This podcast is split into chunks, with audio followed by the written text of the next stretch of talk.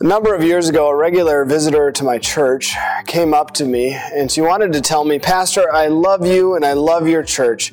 And the reason was is because she felt that our church held so firmly to the truth of God's word. However, she did have a suggestion for me. She said, Pastor, I, I think you should preach more about the tithe, telling people that they must give 10% of their income to the church.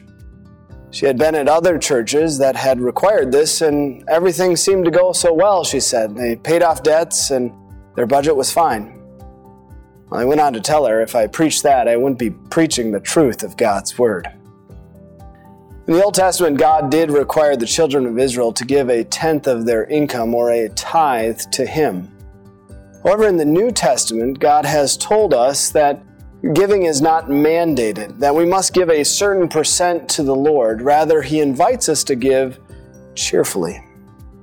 In fact, in 2 Corinthians chapter 9, verse 7, it says this Each one should give as he has determined in his heart, not reluctantly or under pressure, for God loves a cheerful giver. So, how do you become a cheerful giver? Well, I know, Pastor, simply give as little as possible, then I'll have more money. That'll make me happy. No, that's just plain greed.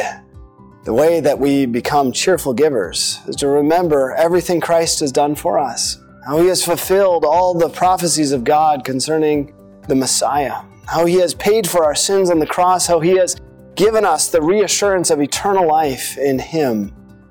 May those things inspire us to give generously to the Lord out of thanksgiving for all he has done in Christ for us. Amen.